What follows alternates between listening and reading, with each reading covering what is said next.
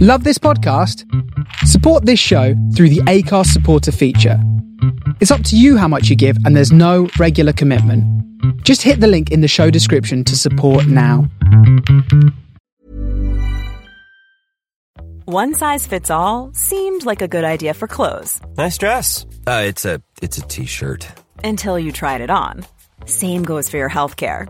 That's why United Healthcare offers a variety of flexible, budget friendly coverage for medical, vision, dental, and more. So, whether you're between jobs, coming off a parent's plan, or even missed open enrollment, you can find the plan that fits you best. Find out more about United Healthcare coverage at uh1.com. That's uh1.com.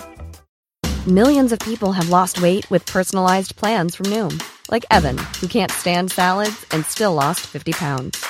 Salads, generally, for most people, are the easy button, right?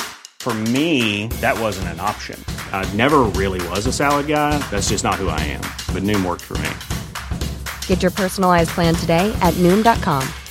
Real Noom user compensated to provide their story. In four weeks, the typical Noom user can expect to lose one to two pounds per week. Individual results may vary.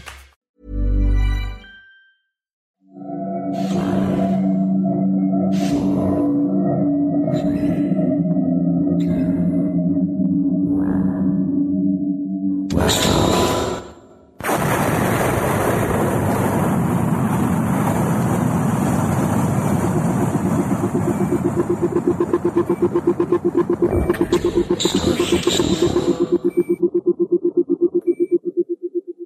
is the Starship Sofa. Everybody, welcome, hello, and welcome to show 206. I am your host, Tony C. Smith.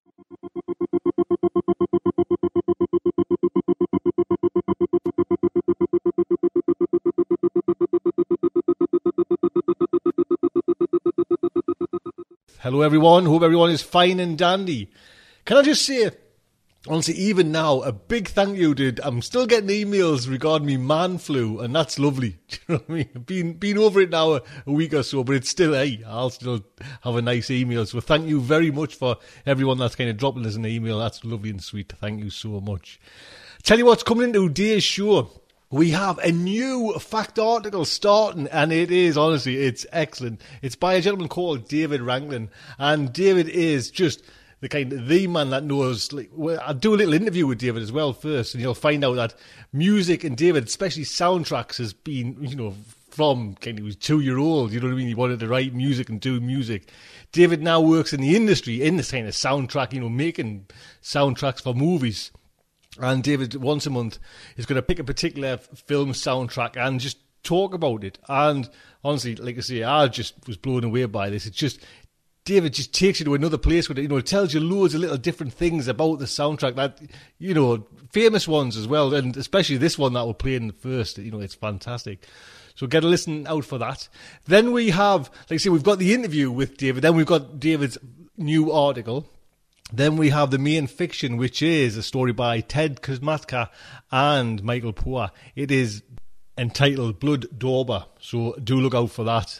This thing has been, you know, nominated and winning awards as well, so that's fantastic.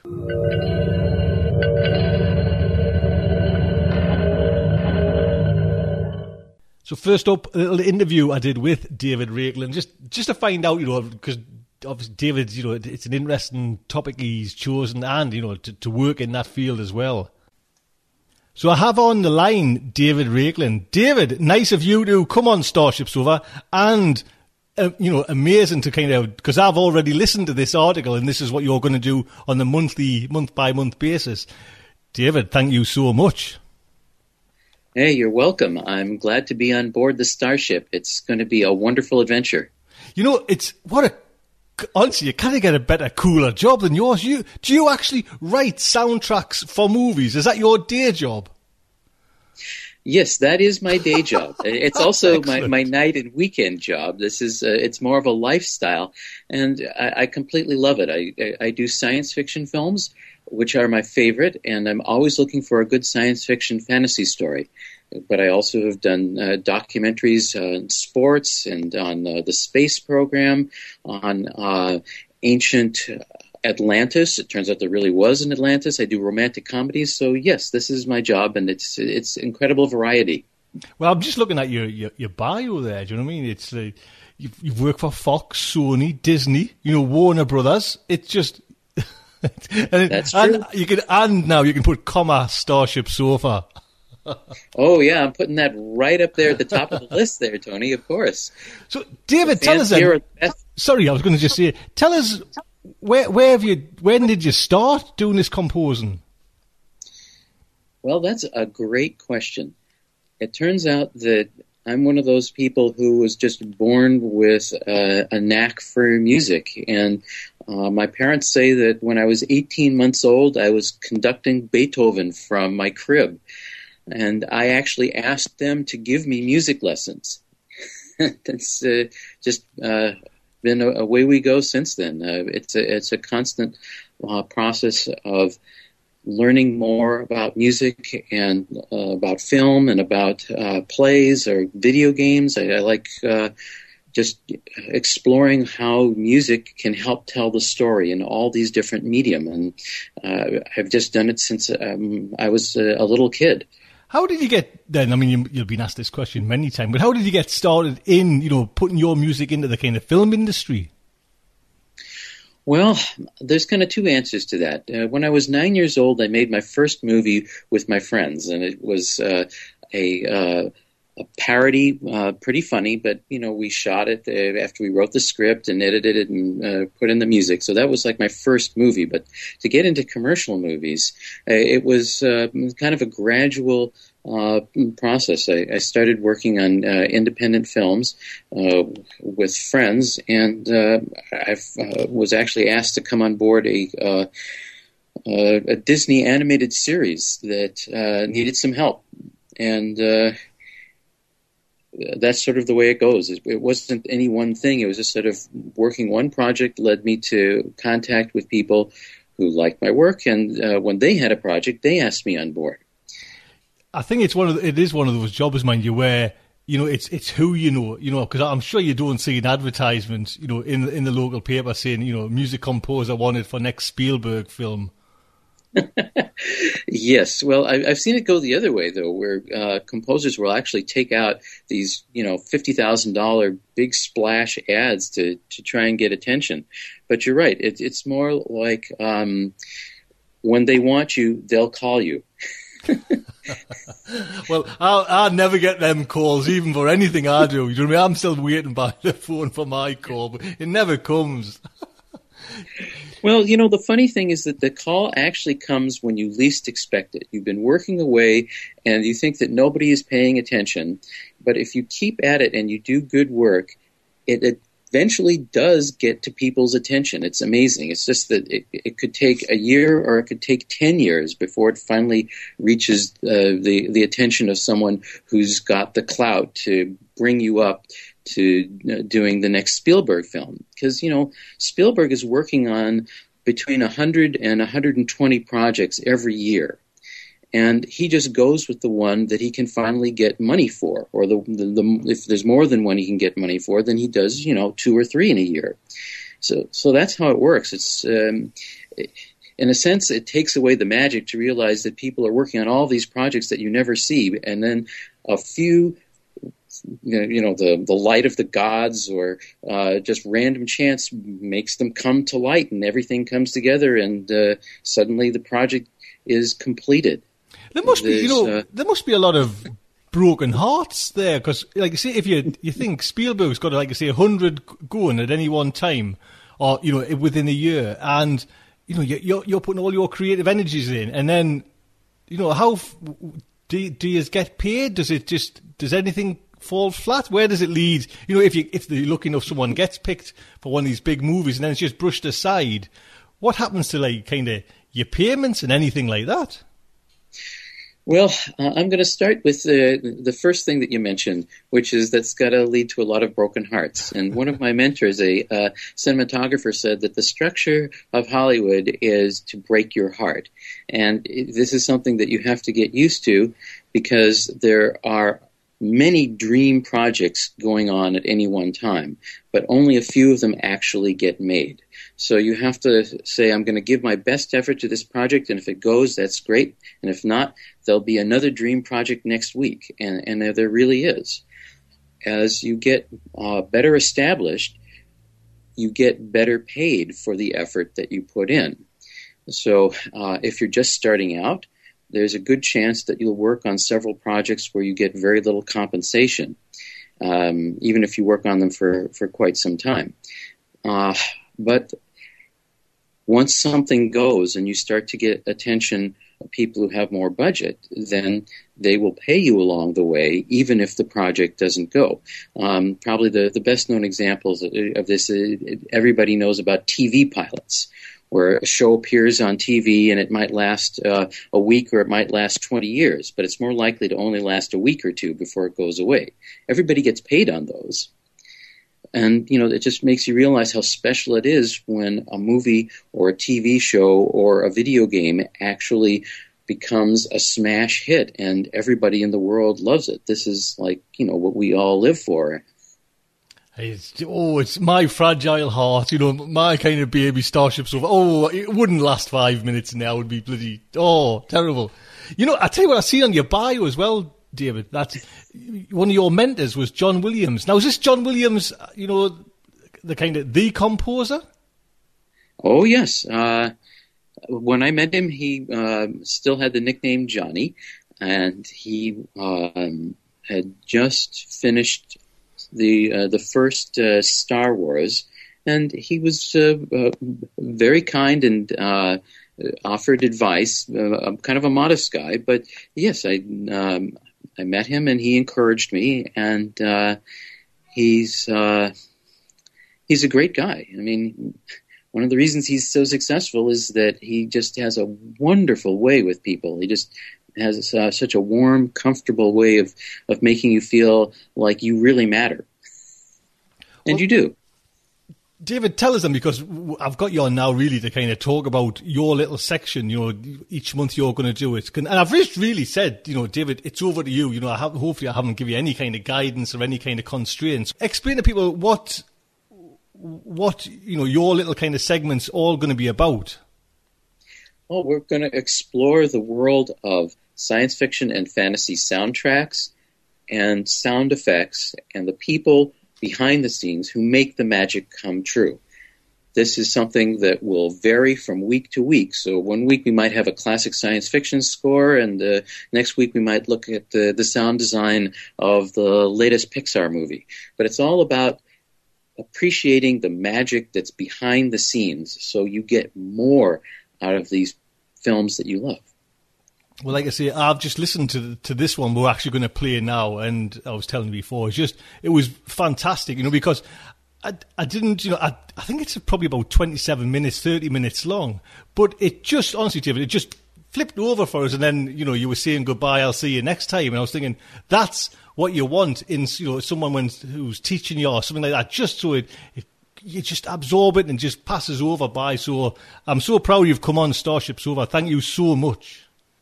Hey, you're welcome. Time flies when we're having fun. Yes. So, David, thank you. And we'll, because I know what's coming up now, but I'm looking forward to what you, you're dropping down the email next month.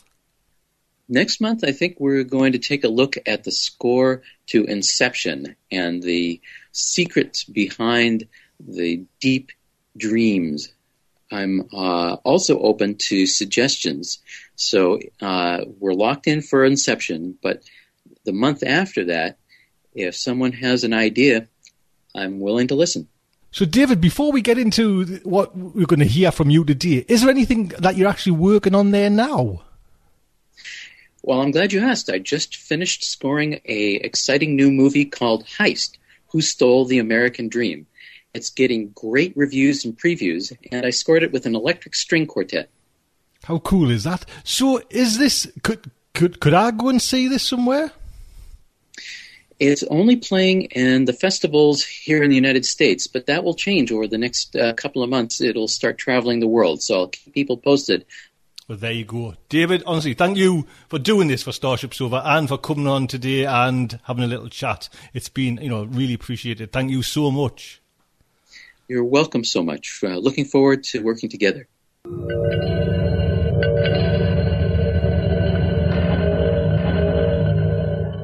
There you go. So I think we're straight into David's new article.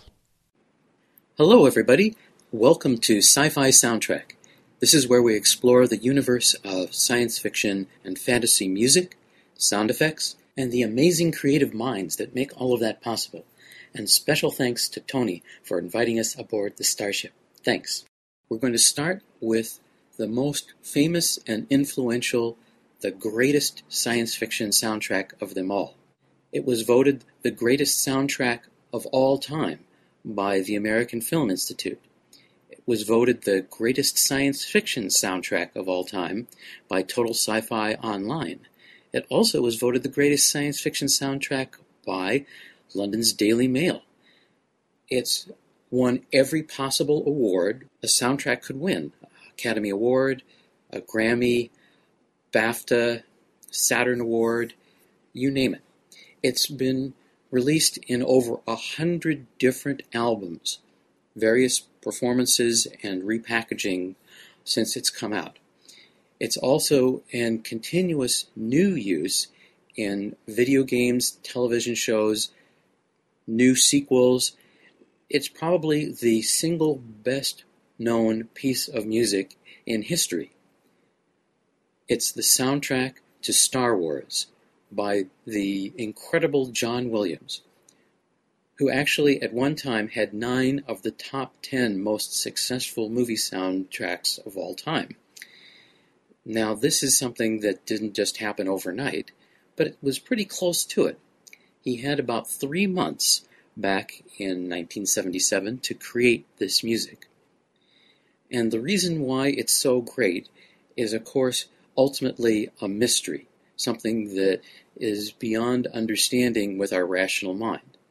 But we can analyze enough of the music to get a glimpse at how it's put together and we can celebrate the magic by reliving the movie, the music, and the experience. The experience is something, by the way, that you can actually have live. This is also one of the most frequently performed pieces of concert music, uh, suites, excerpts from the Star Wars soundtrack. In fact, there's even a show traveling the world called Star Wars in Concert that has giant screen projections of video from the Star Wars series, plus light show on stage, a chorus, and an orchestra playing live. It's an amazing show. It's been traveling the world for about two years, so you can have this experience in many different ways. But this is going to be very special because we're going to actually look at how the music works at magic. It works its magic by a secret code that's in every second of the music. These are sometimes called character themes. A fancier term is leitmotif. And John Williams has his own brand of musical symbolism, of painting the story in the soundtrack that we're going to explore right now. One of the first elements to have its own theme is the entire series.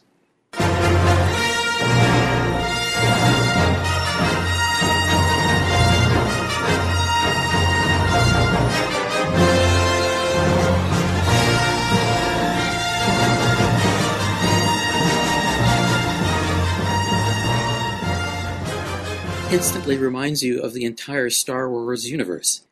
It's a simple idea, really. You pair a person, place, idea, or even an object on screen with a melody in the soundtrack. And this creates a bond between the image and the music that allows the soundtrack to tell the story without using words. It's an amazing tool that was first developed centuries ago for operas, but became an absolute necessity in the silent film era. In those days, films were not really silent, they just couldn't have talking. There was live music, and the music stood in for dialogue. What the characters would say was expressed in the music, and also things that they couldn't say, which is one of the things that music is best at expressing the innermost hopes and ideas and things that you can't see, but you can feel and understand. George Lucas and John Williams understood this very well, and let's hear from Mr. Lucas himself. The Star Wars films are basically silent movies, and they're designed as silent movies. Therefore, the music carries a has a very large role in carrying the story, more than it would in a normal movie. Most movies, the story is carried by the dialogue. Star Wars films, the, mu- the music carries the story, so that the music is extremely important, just as it would be in a silent movie. Um, and uh, so uh, that connective tissue of how you get from there's a lot of very quick transitions in Star Wars. You're moving from from scene to scene and scene. It moves very fast, and without that music there to smooth it out and and and take you from point A to point B in a, in a sort of elegant way, it becomes very jerky and confused, and and, um, and the story doesn't work very well. The film doesn't work very well. Let's hear a character theme that's used to tell the story the Rebel Fanfare.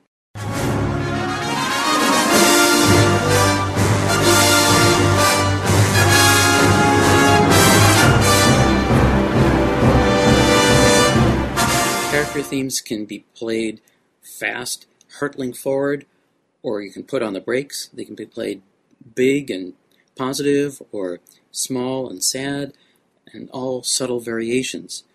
The Rebel Alliance theme actually has been mistaken for the Evil Empire theme because when the rebels are being oppressed, their theme is turned dark and heavy.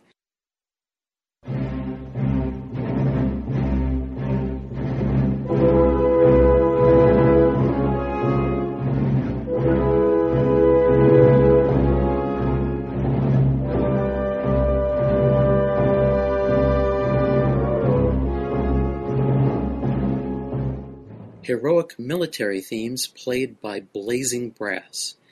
Now, a lyrical melodic theme for Princess Leia Organa.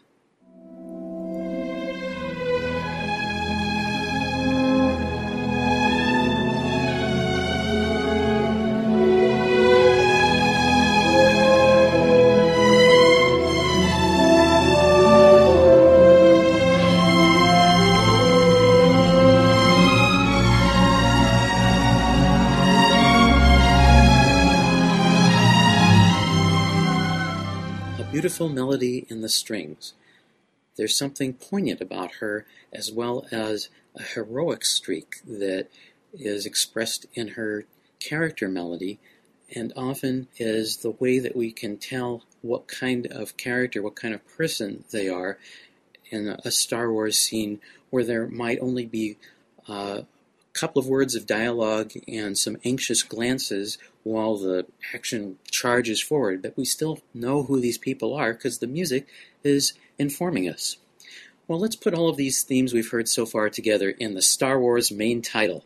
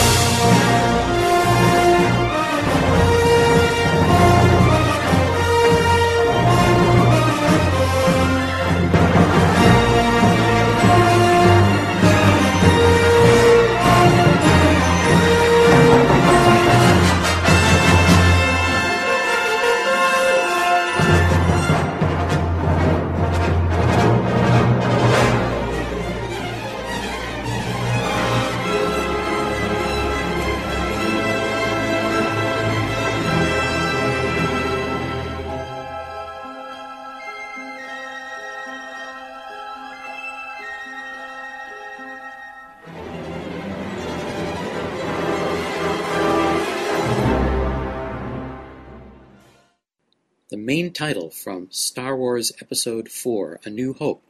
John Williams conducted the London Symphony Orchestra in the original soundtrack recording. Hopefully, you're starting to hear how all these themes fit together. The main Star Wars theme, the Rebel Alliance theme, the Princess Leia theme. There's also ones we haven't talked about yet, like the Imperial theme, uh, the Outer Space theme, the Ceremony theme. There's smaller minor themes are called in addition to the main character themes. But let's go on to perhaps the most important theme of them all because it's really where the heart of Luke Skywalker, Yoda, and the entire Star Wars saga is expressed, and that's the Force theme.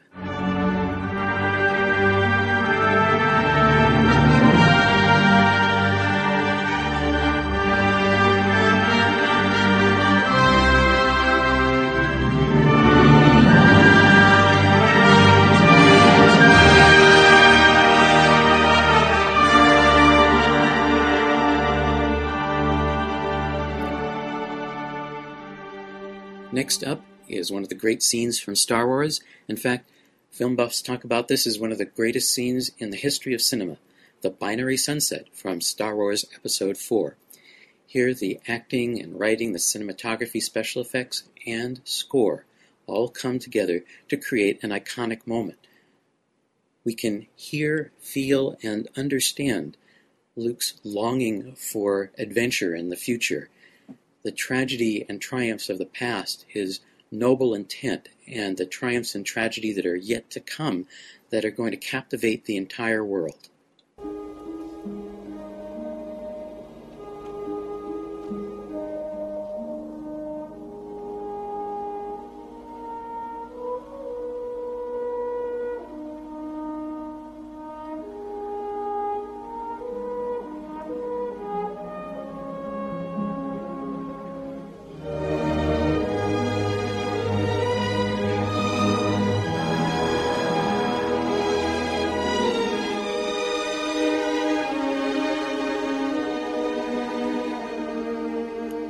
About something completely different? Music that's from the past and the future at the same time. The Cantina Band scene was conceived by Lucas as being aliens who picked up bits of music transmitted from the Earth. How that happened, because it happened a long time ago in a galaxy far, far away, and our music would be in their future, and why would they be doing that? We don't have to understand that. We just know that Lucas had the idea of instead of playing futuristic sounding electronic music, we would have something that actually sounded like the past.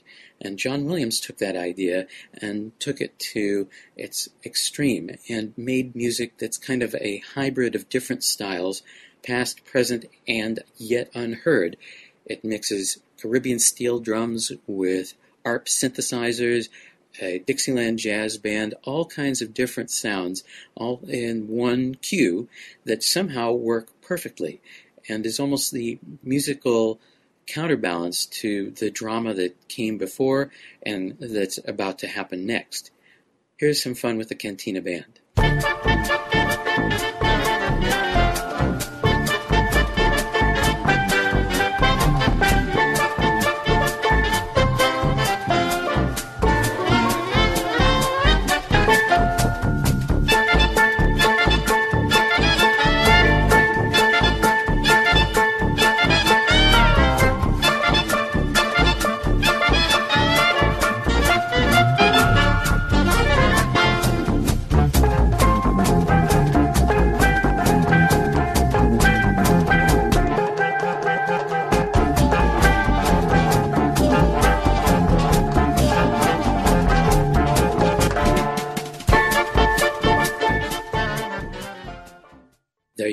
First known recording of an alien dance band. Now let's move on to the climactic sequence, the last battle from Star Wars 4 A New Hope. We can see, hear, and feel how the good guy theme, the Star Wars main theme, and the bad guy theme, the evil empire theme, are locked in struggle. Finally, the Force theme comes to save the day, and there's some happy ending music that sets up the even bigger happy ending of the ceremony.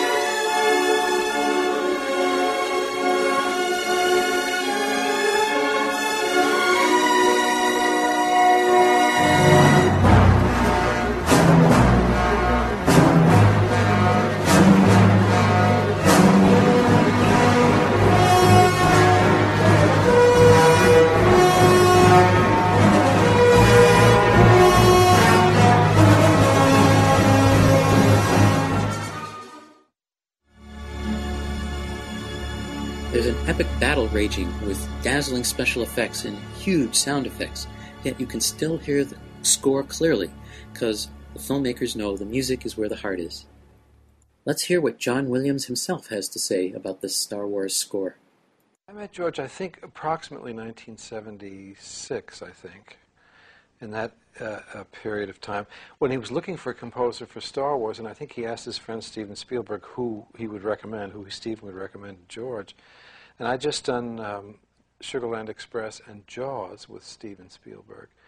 And Steven recommended that I go see George, and I came to see him. He then had an office at Universal Studios, and we chatted. And I remember meeting a very, what I thought was a very young man at the time who'd done American Graffiti. I knew that. I don't think I'd seen it. And he was then, as now, very enthusiastic and, and uh, a very appealing young man. And uh, I was very happy to do what I thought was going to be a kind of weekend spaceship uh, uh, film, never dreaming that it would have the kind of life and, and longevity and impact on the public that it's had. It does feel, for me, writing the music to Star Wars, that, that it's one entity, that it's one body, and that I'm adding parts to it every time and that it is a that there is a continuity there in, in musical terms that is, as far as I know, in film unique, and it's an opportunity that George has given, probably unwittingly. I mean, in, initially on his part, and certainly and unknowingly on my part, but in retrospect, we can look back and, and see now that we've had this, we, we have this collection of of themes and melodies and marches and battle hymns and all this of all kinds. Uh, weddings, funerals, everything you can think of that, that belong to this uh, canon now of, of musical work, which I have to say I, I, get a big kick out of looking at it now, and uh, especially due to the fact that in the beginning, at least in my mind, it wasn't planned out that way. Well, there's so many parts of working on Star Wars that is that are fun. I think always for a composer, the moment you stand in front of the orchestra and begin to conduct the music and hear it for the first time is the moment of greatest exhilaration f- for for me as a musician. Uh, that will rival even the opening night of the film when all the people come in dressed and see a lovely film all finished by George.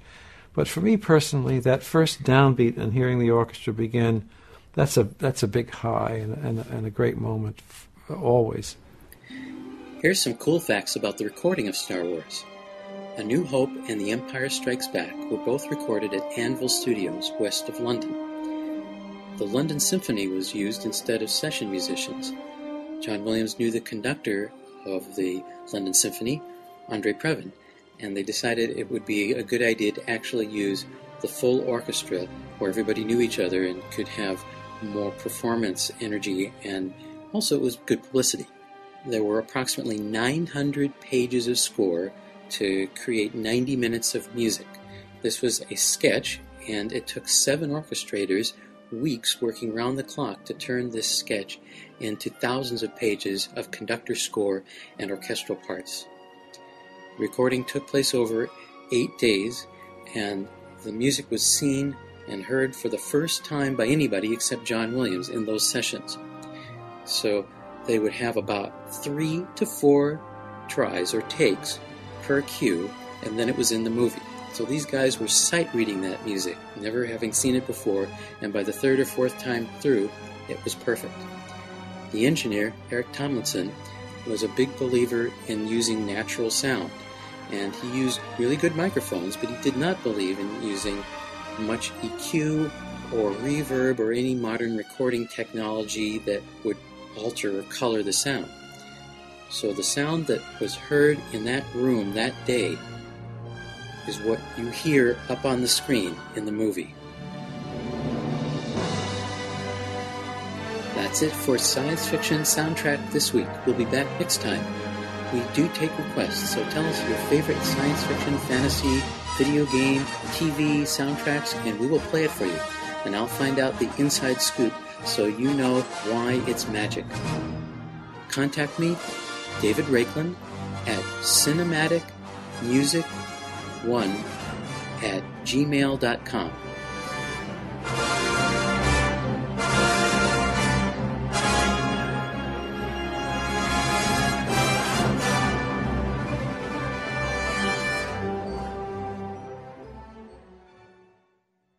Music and interviews copyright their respective owners. Oh, come on. What about that? That was just, you know what I mean? It's just uh, someone who's so experienced and so knowledgeable about their chosen topic is just, it's a bit you can just sit and listen, you know, for forever, to be quite honest. So, David, thank you so much. And like I say, you know, David wants if anybody's got any ideas for soundtracks, you know, anything like that, drop them a line or drop me a line and I'll pass it straight on to David. Starship Sofa at gmail.com. I'll put a link on the David's site there as well on the front of the front of Starship Sofa so you can go over there and then pop over see David. And like I said, it was me that's, you know, dropping the sneaky, you know, do Inception. So, David, honestly, looking forward to that so much.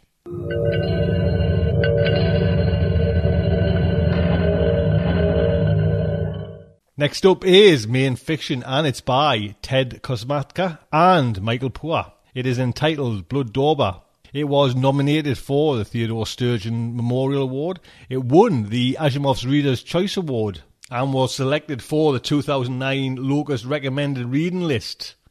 Do you know what I mean? Some big hitters there. And we played a number of Ted stories, and Ted's been in volumes. Now, I think it might have been volume two of Starship Sofa Stories uh, you know, one of these kind of exciting writers for me. I, I just love kind of when, when Ted puts out a story.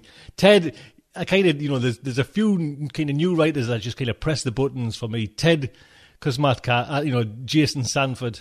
These people just turn out some just amazing kind of stories. You know, ideas are just fantastic.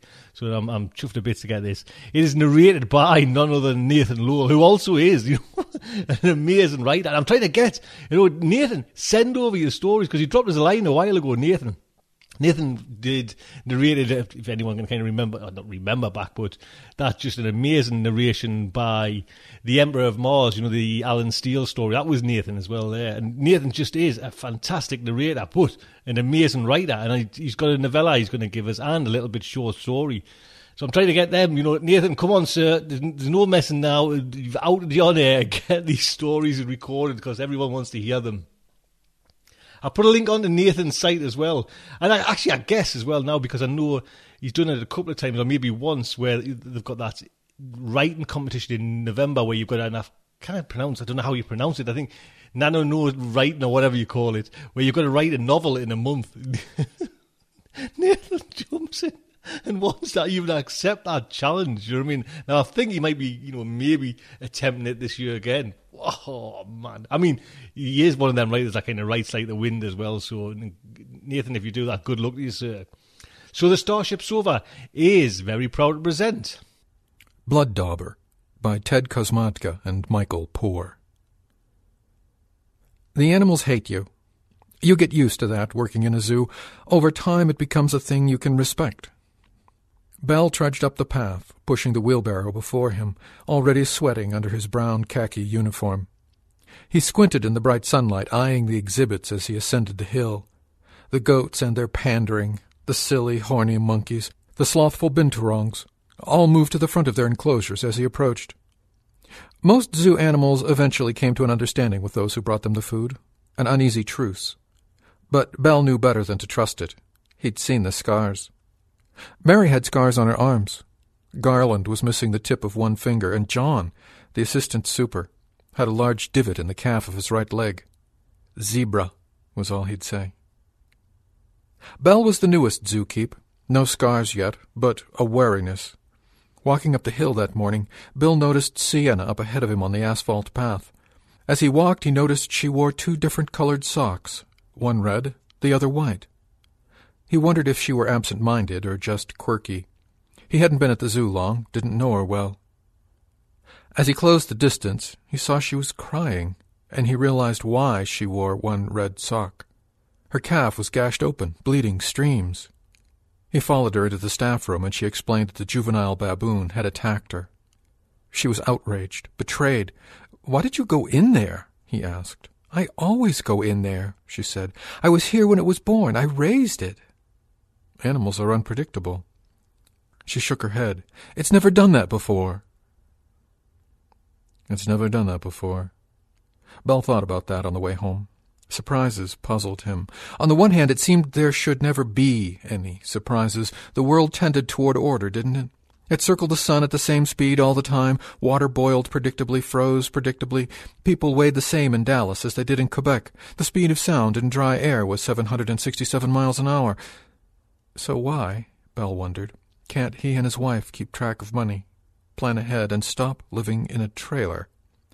In an orderly world, this shouldn't be impossible. In an orderly world, you shouldn't have to choose between buying food and keeping your car insurance. Bell knew things were always more complicated than they look. Water froze predictably, but strangely. It expanded. Crystals crashed and splintered. Sound moved faster underwater. And you can't keep from buying shit, he thought aloud, driving home. He popped over the curb into the little red barn parking lot. They weren't going to spend anything this week, Bell and Lynn had agreed. They didn't need to. Food in the fridge, gas in both cars. This week they wouldn't spend. That morning they'd run out of toilet paper. It's not an insurmountable problem, he'd told Lynn. We have paper towels. You're not, said Lynn, supposed to put anything besides toilet paper in the toilet. But you can, argued Bell, if you need to. Bell thought it was a spending problem. They knew how much money was coming in. If they controlled what went out, their money would be orderly, would increase. Lynn disagreed. It's a matter of supply she had pointed out, your job needs to supply more money. So does yours. Lynn worked in the mall. She glared ice, splinters, and crystals. In Lynn's world, it was okay for her to criticize Bell. It was not okay for Bell to criticize Lynn, not if things were to be orderly. In every mating pair, Bell knew, one animal always bit harder than the other. Lynn was the biter. And in their two mammal world, where daily life was defined by constant grinding poverty, it seemed she bit constantly. It was important, they had once agreed, to do what they loved, to love their work. I love my work, Bell had told Lynn a thousand times. Last month in bed he had told her how he loved his work, and they'd argued, and she'd scratched him with her fingernails, drew blood, made him want to hit her, and he almost did. But he didn't. There were light years between wanting to hit a woman and actually doing it. Bell wasn't that kind of man, wasn't that kind of animal. What kind of animal was he? He wondered if she knew. Wondered if she'd seen it in his eyes, the almost hitting, the wanting to. He quit saying how much he loved his job. Most zookeepers, he knew, were women whose husbands made better money. They could afford the love. Lynn knew this, too. Shelley Capriati's husband sells guitars, she had told him just the night before. Shelley Capriati was someone she worked with, or worked out with, he couldn't recall. High-end stuff, like professionals, like if Eric Clapton needed a new guitar. There's no reason you couldn't do something like that. He makes a ton of money. And he was on the edge, as he often was, of admitting to himself that he wished he hadn't gotten married, when she stretched herself across his lap in front of their eleven-year-old TV and was nice for a while, long enough for him to sweep some hard truth under the rug. Again.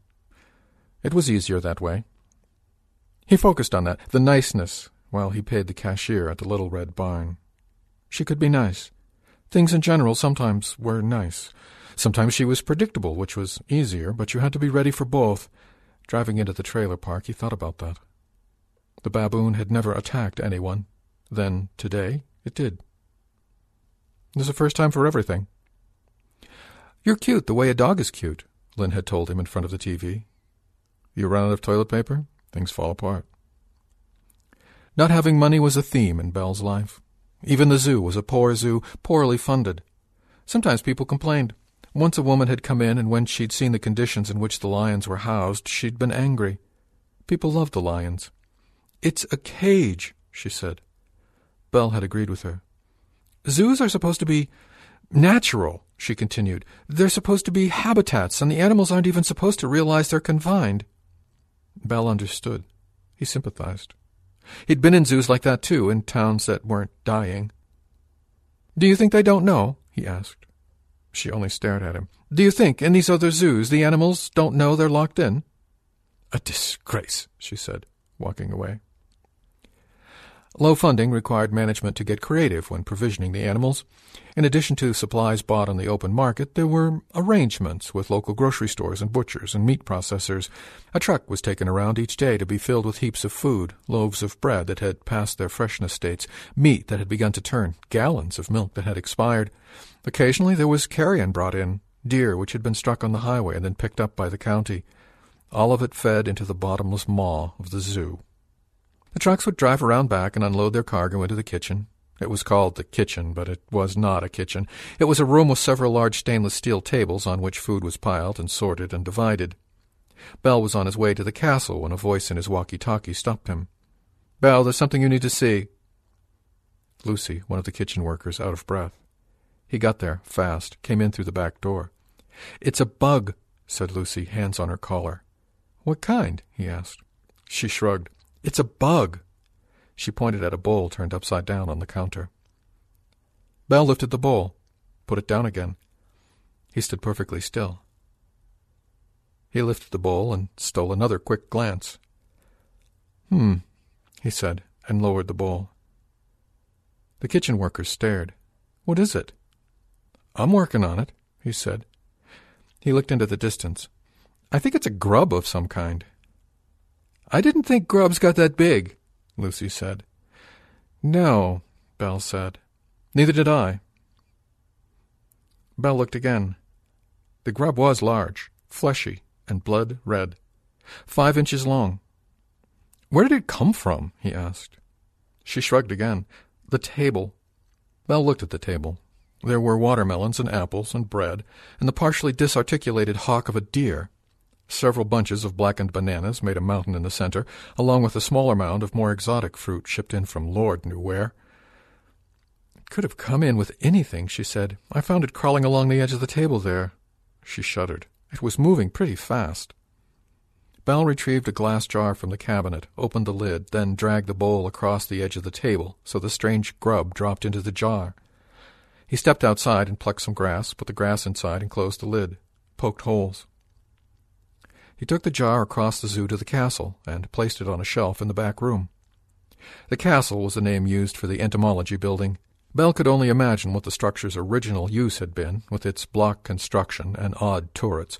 But whatever that long ago intent, it now housed all manner of creepy crawlers, hissing cockroaches and ant farms and snakes and lizards and frogs, anything that required darkness or careful temperature control. The building was a box within a box. There was an open central area ringed on three sides by walls and exhibits, and just behind those walls was a space called the back room, closed to the public, which was actually a single narrow hall that conformed to the outside perimeter of the building, a gap space where you could access the back side of the cages. At the far end of the hall, in a dead-end spot furthest from the entry door, was a table and chairs, a TV, a desk, and several terrariums. These extra terrariums were where the sick were boarded, those unfit for public examination. Bell did the rest of his chores for the day. In the evening he checked on the grub. It was still there, happily curling up the sides of the glass jar. Bell had studied entomology in college, and he'd never seen anything like it. The insect's sheer bulk seemed to push the cubed square law to its limit, perhaps beyond its limit. He hadn't thought insects could be that big.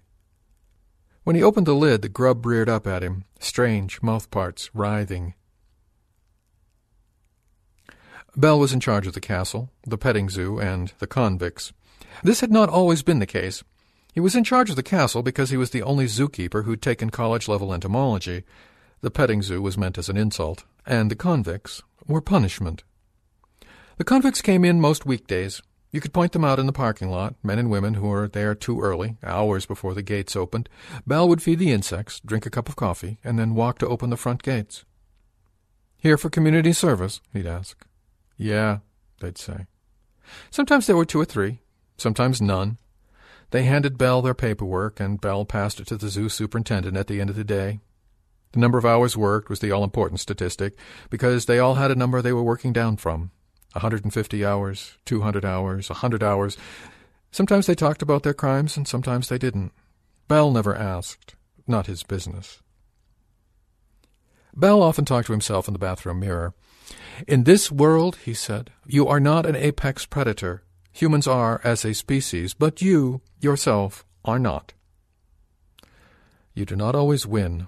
Problems are not always solved. There are defeats and surrenderings, small but important. Last winter they gave up heating the bedroom. They sealed off the back of the trailer and slept on the sofa. They learned the science of climbing into the bathtub. The bathtub was metal and descended a few inches through the floor, Arctic air right beneath.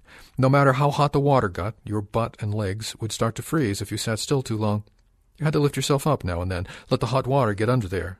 Lower yourself, wait, repeat. It's not like even being part of the food chain, Bell said one cold night, eating burritos in the kitchen. They hadn't spoken to one another that morning. His remark about the food chain was one of two things they said to each other all day long. Sometimes he opened up the bedroom door and exhaled, just to see his breath cloud the room. He wanted her to ask about his food chain remark, wanted to explain it, wanted her to understand. The food chain, he began. I get it, she said. That was the second thing that got said. Her breath made a cloud even though they were in the kitchen. Bell didn't dare tell Lynn how much he loved his job, not any more. He told the mirror instead. I love my job, he said. His reflection said it too, it seemed. Like the zoo, their life at home had been built on various pretendings. Pretending there might be gas money. Pretending they could afford to eat better, but chose not to. Pretending that Lynn still thought it was important to have a job you liked. Loved. Whatever. She'd quit pretending. Somewhere behind her mask was the Lynn who thought if you loved me, you'd do what it took for me to live a better life, and that Lynn had surfaced, unmasked, through fucking around. Classified ads appeared, taped to the fridge.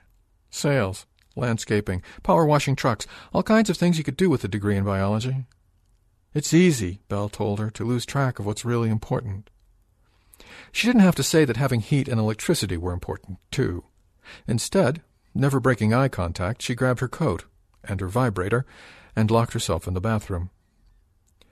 Library clerk, barista, all things that paid more than working at a zoo. Mexican cook, skycap for Mexican airline. Didn't matter if you weren't Mexican. It was amazing, thought Bell, how much pretending went on in a zoo. The public pretended the cages were jungles, savanna, desert, or snow. The animals pretended they were not interested in the public. The public and the zookeepers worked together at pretending that the zoo was not, when you got right down to it, just carefully engineered cruelty.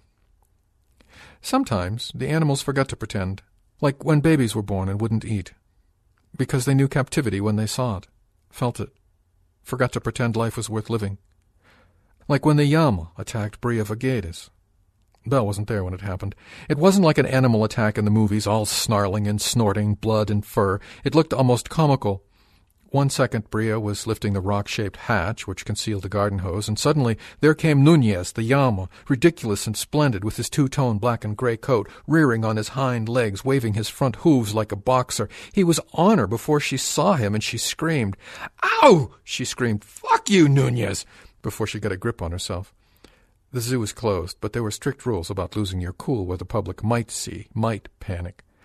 Nunez lost his balance, came down on all fours, still advancing, sniffing the air, reared up again, hooves waving as Bria covered her head, backing away, feeling behind her for the door. He didn't want her in the enclosure, Bell told John Lorraine, another zookeeper, later in the cafeteria. It was obvious. It's never obvious. It's sloppy, is what it is, assigning human motives to animal behavior. Territoriality is an animal behavior, Bell answered, chewing peanut butter crackers. It's an animal motive. What's sloppy, John said, is pretending to understand why all the time, why they do anything they do. Because it's mating season, said Bell. That's why. John Lorraine's eyes narrowed, and she went in the enclosure by herself that's sloppy, too. These animals aren't pets. But Bell knew some of the animals were like pets. Bad pets, pets you couldn't trust. You should write a fucking memo, he said. You should shut up. Bell agreed. He said, Yep. The grub wasn't like a pet.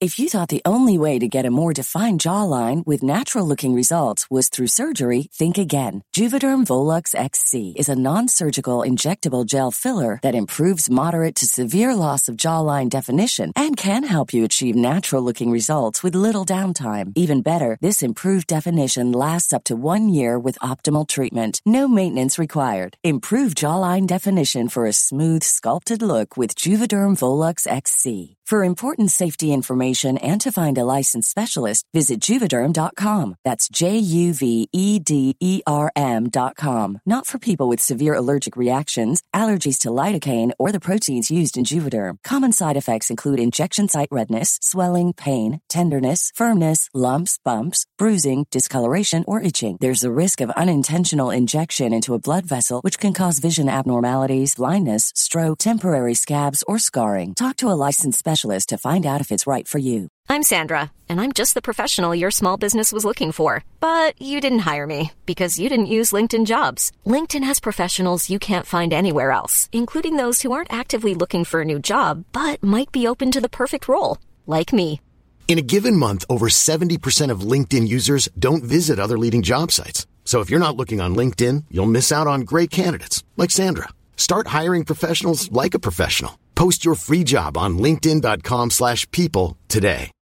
Millions of people have lost weight with personalized plans from Noom. Like Evan, who can't stand salads and still lost 50 pounds. Salads generally for most people are the easy button, right? For me, that wasn't an option. I never really was a salad guy. That's just not who I am. But Noom worked for me. Get your personalized plan today at Noom.com. Real Noom user compensated to provide their story. In four weeks, the typical Noom user can expect to lose one to two pounds per week. Individual results may vary.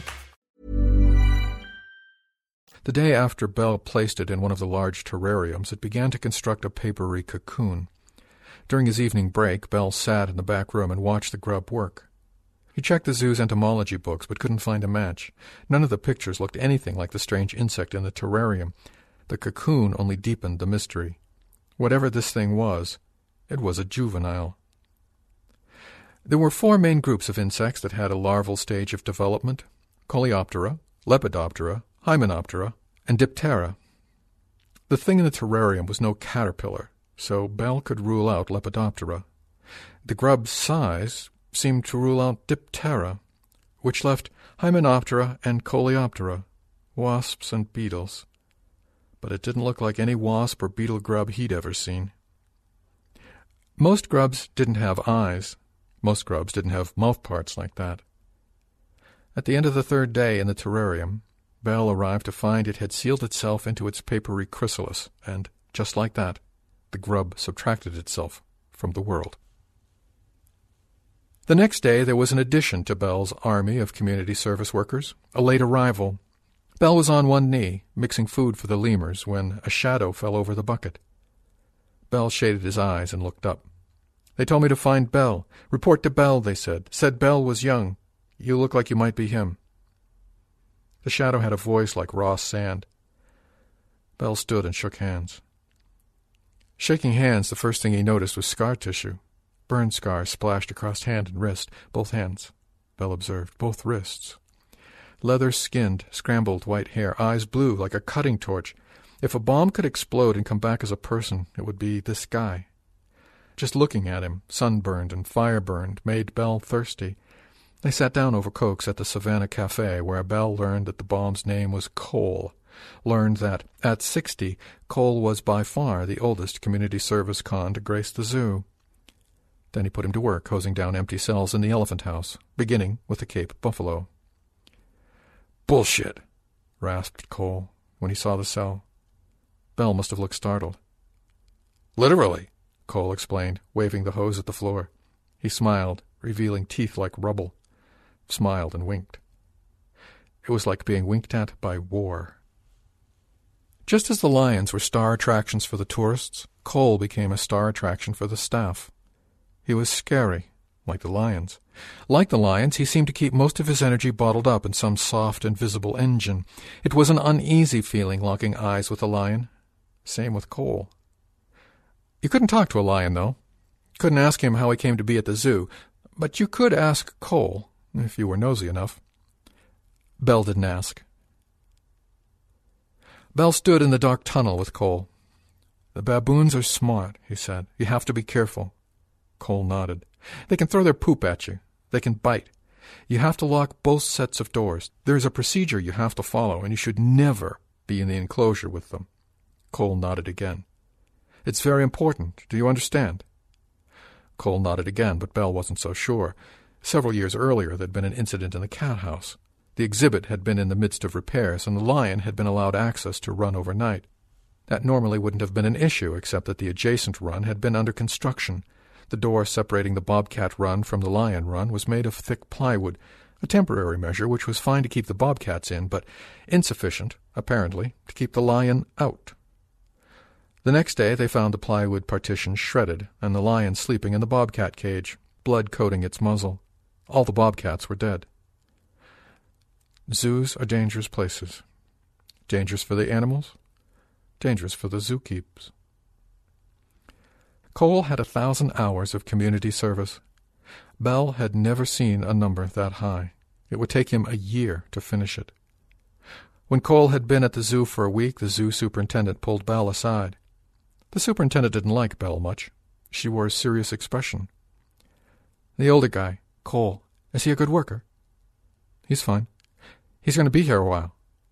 Yeah, Bell said. I know. He could see the gears moving behind the superintendent's eyes. A free, long-term worker. A worker that didn't need pay. Perhaps we could give him more responsibilities, she said. For weeks, Bell checked the cocoon, waiting to see what would emerge. It happened on a Monday. There was a buzz in the room when Bell entered, a buzz like one second before an electric light went bad, only this light kept going bad second after second, an electric hum that did not fade. Bell looked in the terrarium and saw it. Huge, winged, bright red, but the mouth parts were black. Hymenoptera, he whispered, of some kind. The summer stretched on. Bell trained Cole how to be a zookeeper, on their breaks in the back room. When the insect first hatched, the question became what to feed it. Bell tried a little of everything sliced bananas and apples and small chunks of meat. Some of the fruit on the table came from exotic locales, and it was easy to imagine the grub stowed within the corpus of some melon from Central America, and it was easy to imagine how such a melon might go quickly bad and soft and end up on the zoo's table as discarded produce. Weeks passed, and the insect thrived. Even Cole took an interest. Pet wasp, he said, as he helped Bell clean out the nearby lizard cage. I'm not convinced it's a wasp. Several days later, Bell found Cole looking through the glass. Cole was the one who noticed it first. What's that? he asked. Bell looked. I'll be damned. The wasp thing sat perched on a small branch in the terrarium, oddly jointed legs flexed, wings slung like swords over its narrow back.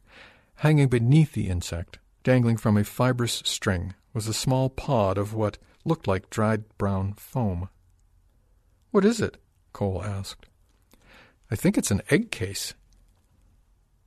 Cole surveyed the terrarium again. So there's two of them things. Bell shook his head. There's just the one. Maybe she was already fertilized. This particular convict was smarter than he pretended to be. Bell caught his reflection in the glass, blowtorch eyes darting back and forth. It's not likely, he said. She is female, but the reproductive stage usually begins after metamorphosis, not before, and this thing has been alone since it hatched. Santa Maria of the bugs, said Cole, cracking a shipwreck smile. Bell laughed.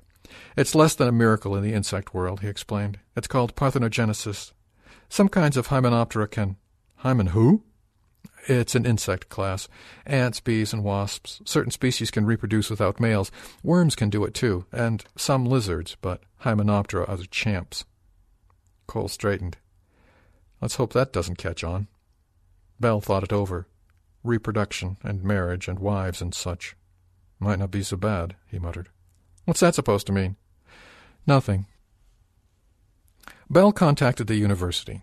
He wrote a letter to the biology department describing the insect and the circumstances of its arrival. A week later, he received a reply. The note was short and polite. It's probably a mud dauber. Bell wadded the letter and threw it in the trash. I know what a mud dauber looks like. One evening, a few weeks later, he found the insect dead.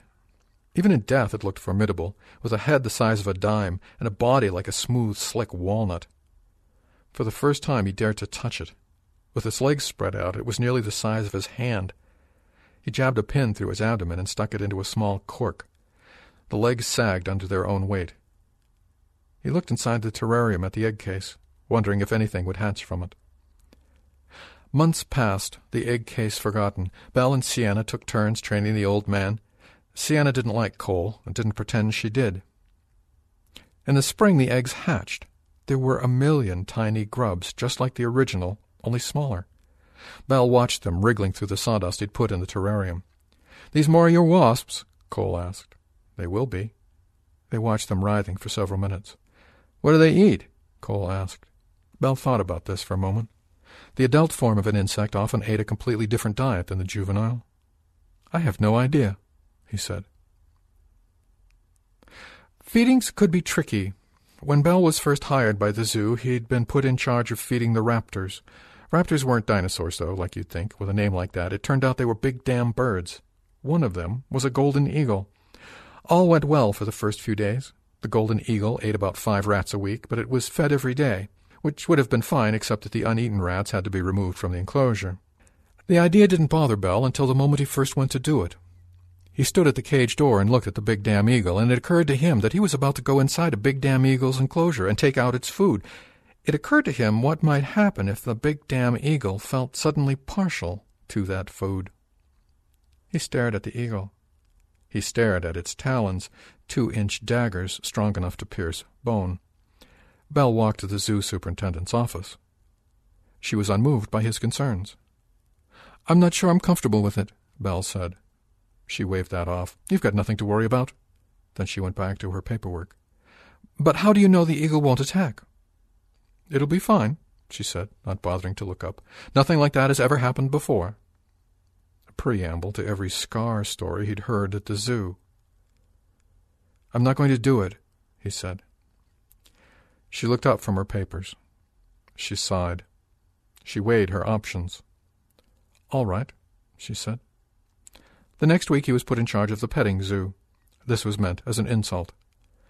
When he complained, pointing out that his particular skill set should surely be put to better utility, she only nodded sympathetically. Then she put him in charge of the convicts, too. Bell divided the newly hatched grubs into three groups in three terrariums. In one terrarium he dropped only fruit. In another he dropped chunks of bread. In the third terrarium he dropped meat. Insects tended to specialize in their diet, so he thought there was a good chance that two of the terrariums would starve, but then at least he'd know what they ate. The grubs, however, surprised him. All three terrariums thrived, though the grubs given meat grew fastest. Two months later, the grubs all began to spin cocoons, as if by agreement they all started their nests on the same day. That night, as if to celebrate the milestone, Bell committed a budget crime. He stopped at McDonald's for a bite on his way home, knowing that tuna salad was all they had in the fridge. He was trapped and doomed once he'd spent the money. Spend whatever you need to, Lynn said. Just make sure you tell me about it. Lynn was the official banker of their marriage. Just tell me about it was the trap, because if he spent money and told her, she got mad.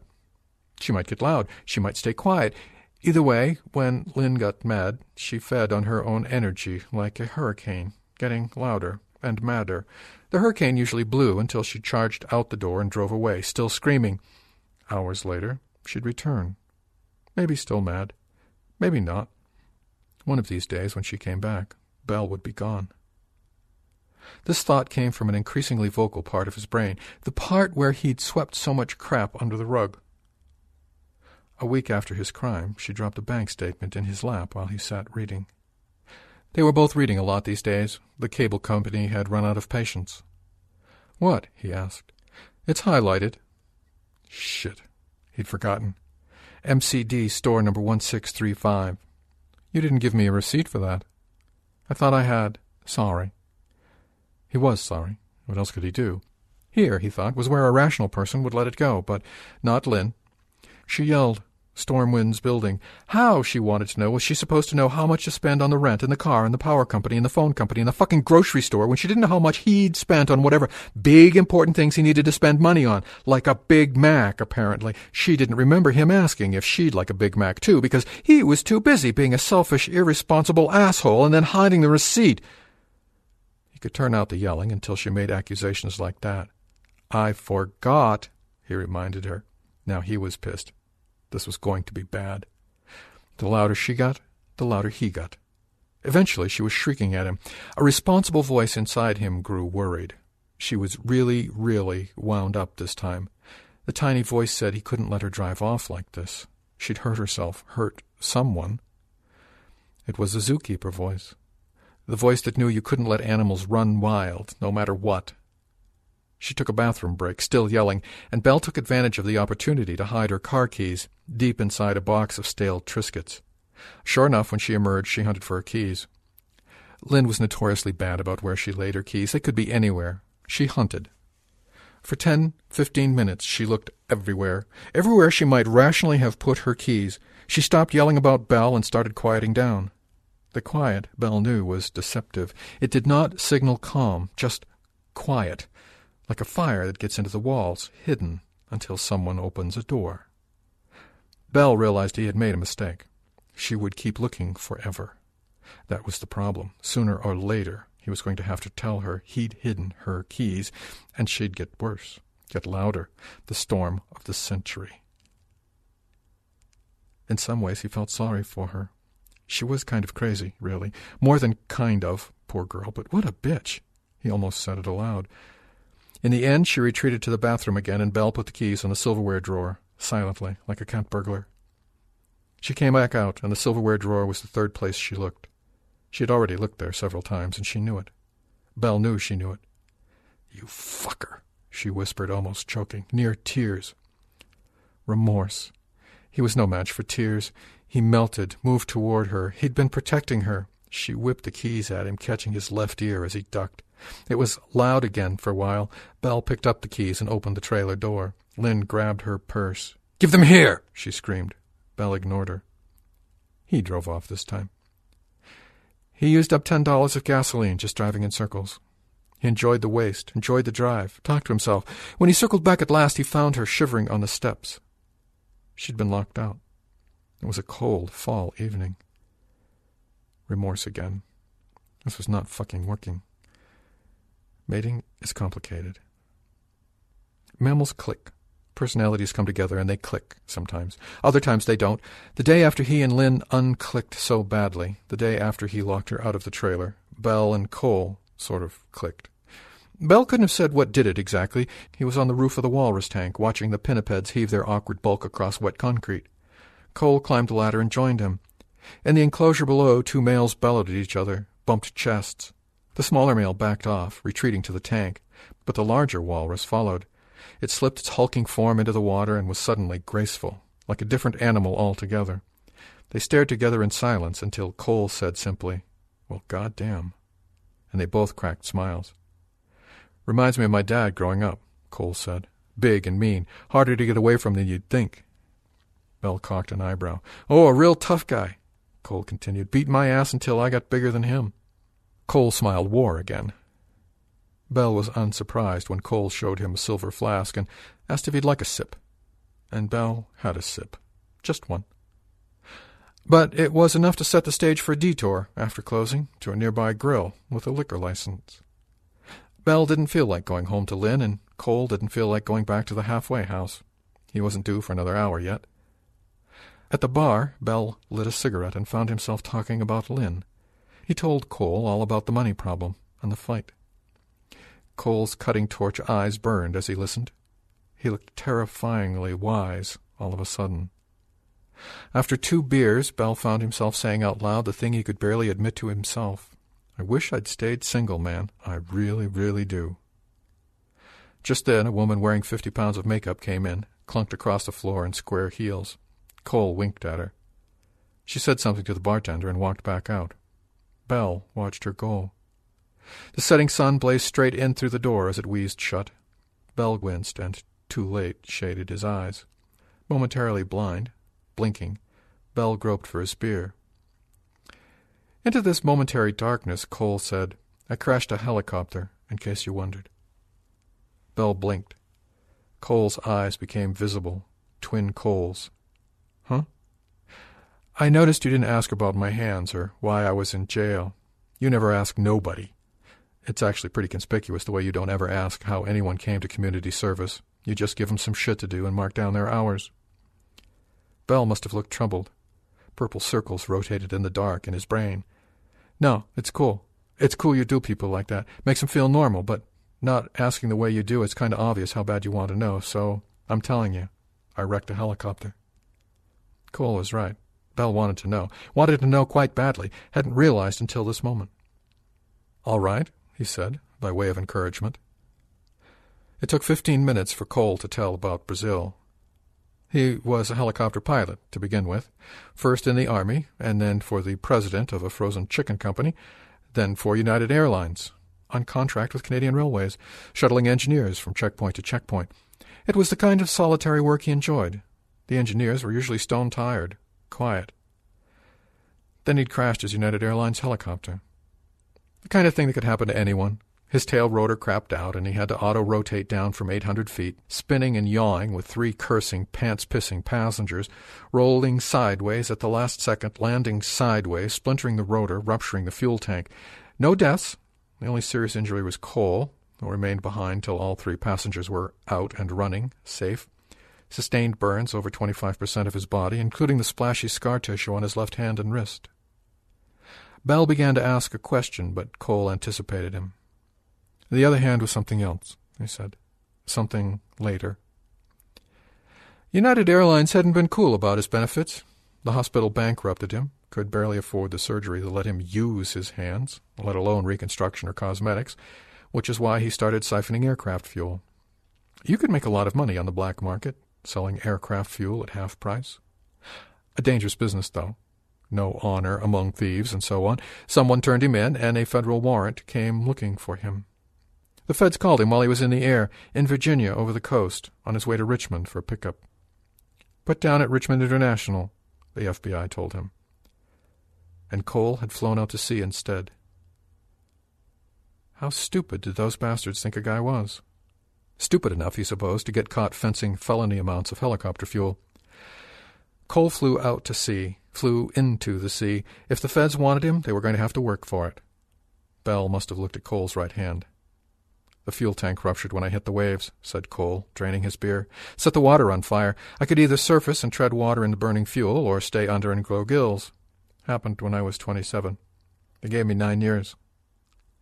Bell did the age math, but before he could ask, Cole said, Oh, I was in and out after that. Assault, mostly. The last one for a bar fight.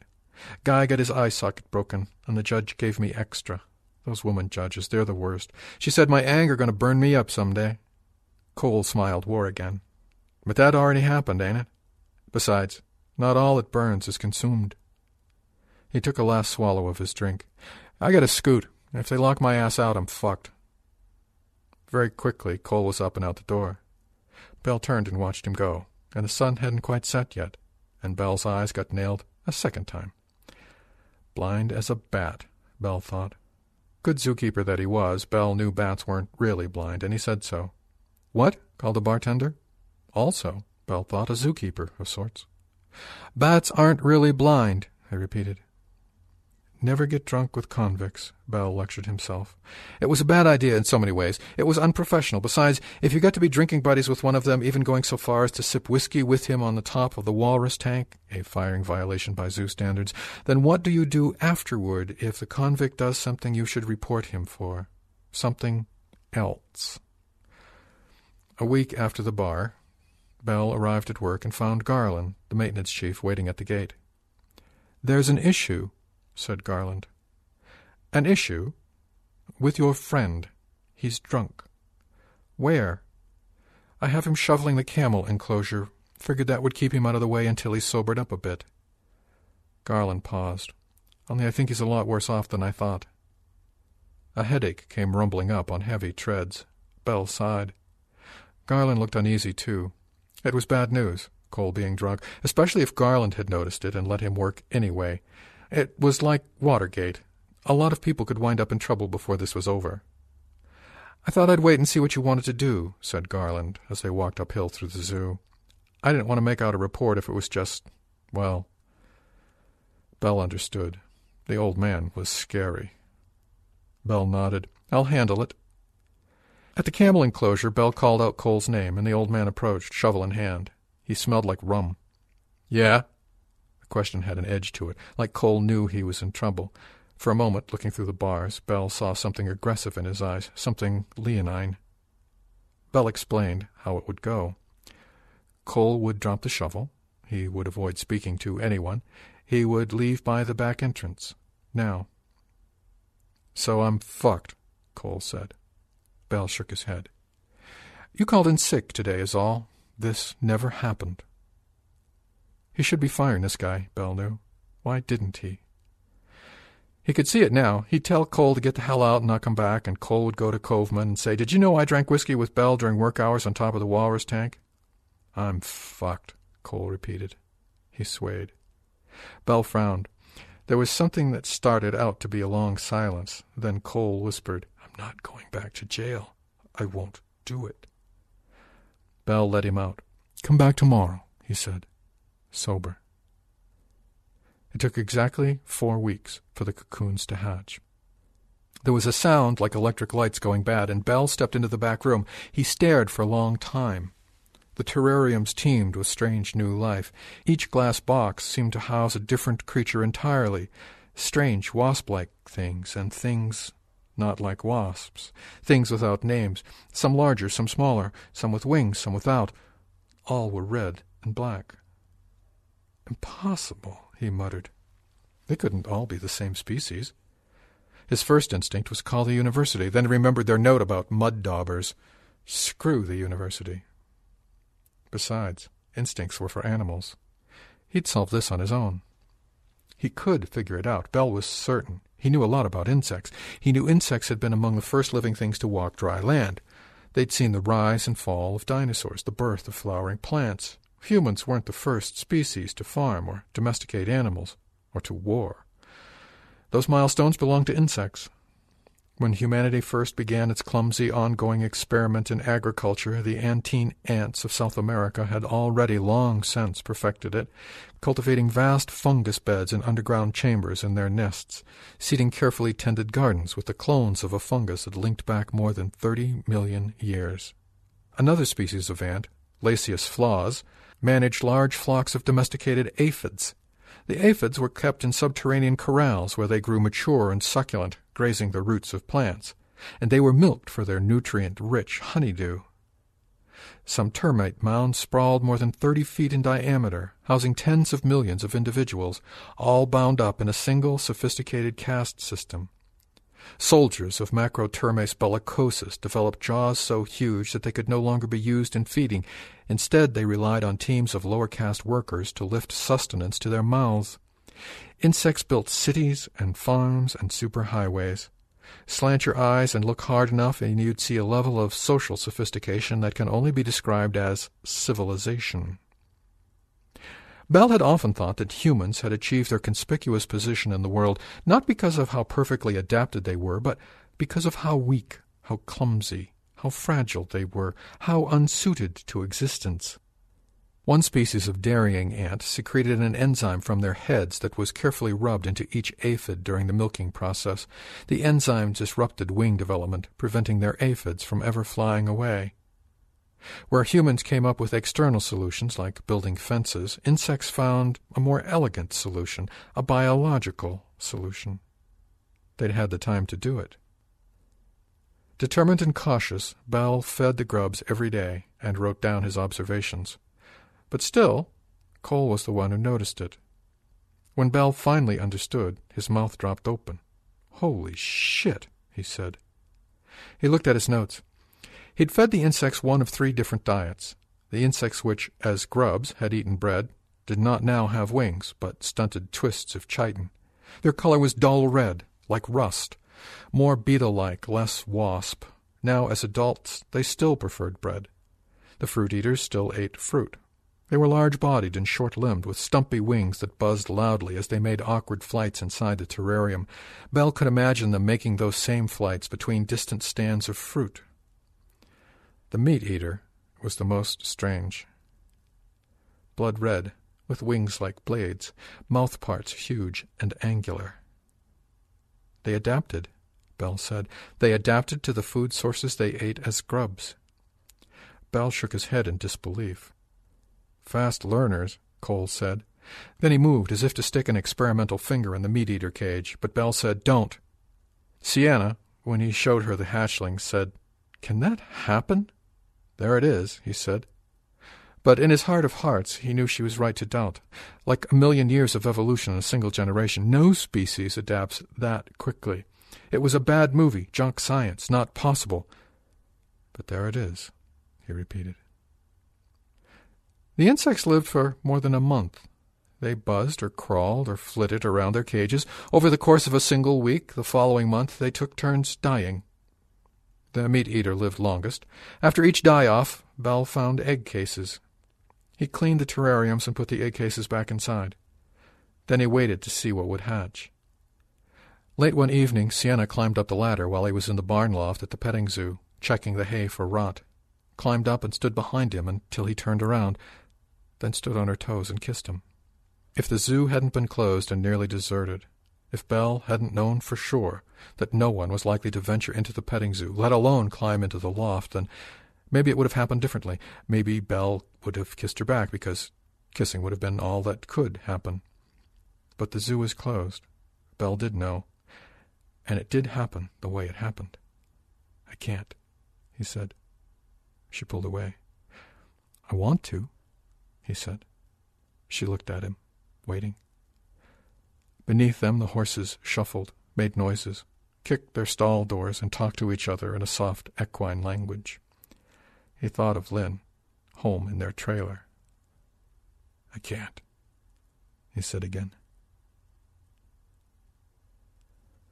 A black mood seized Bell on the way home. He drove the darkening highway, following his headlights into space. He pushed the old beater faster, watching the speedometer climb to 70, then 80. He took the curves without easing off the accelerator. The tires squealed but held the road.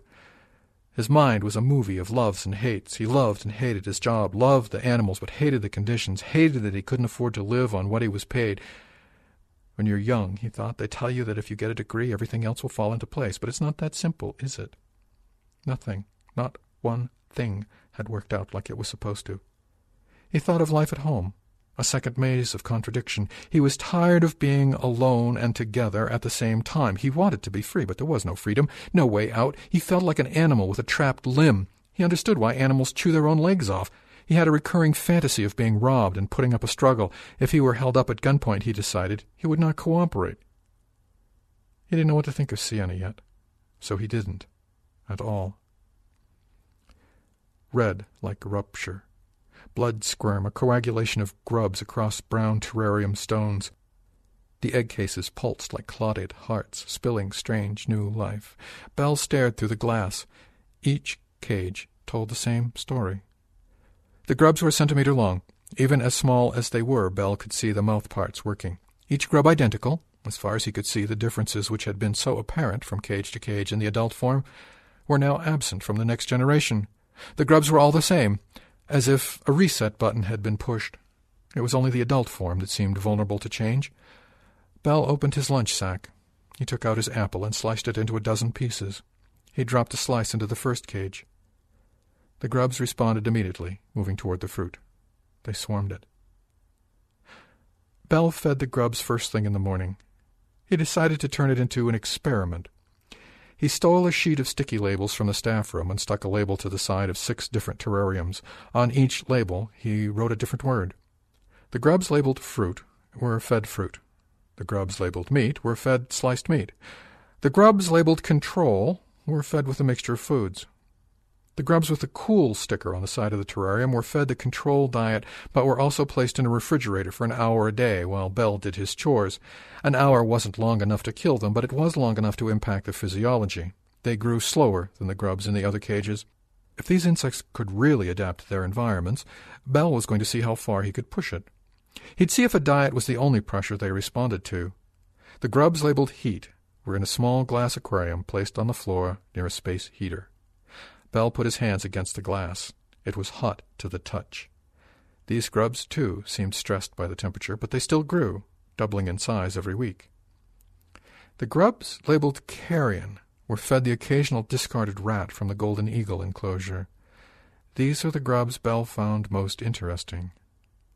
They burrowed into the dead rat and ate it from the inside out.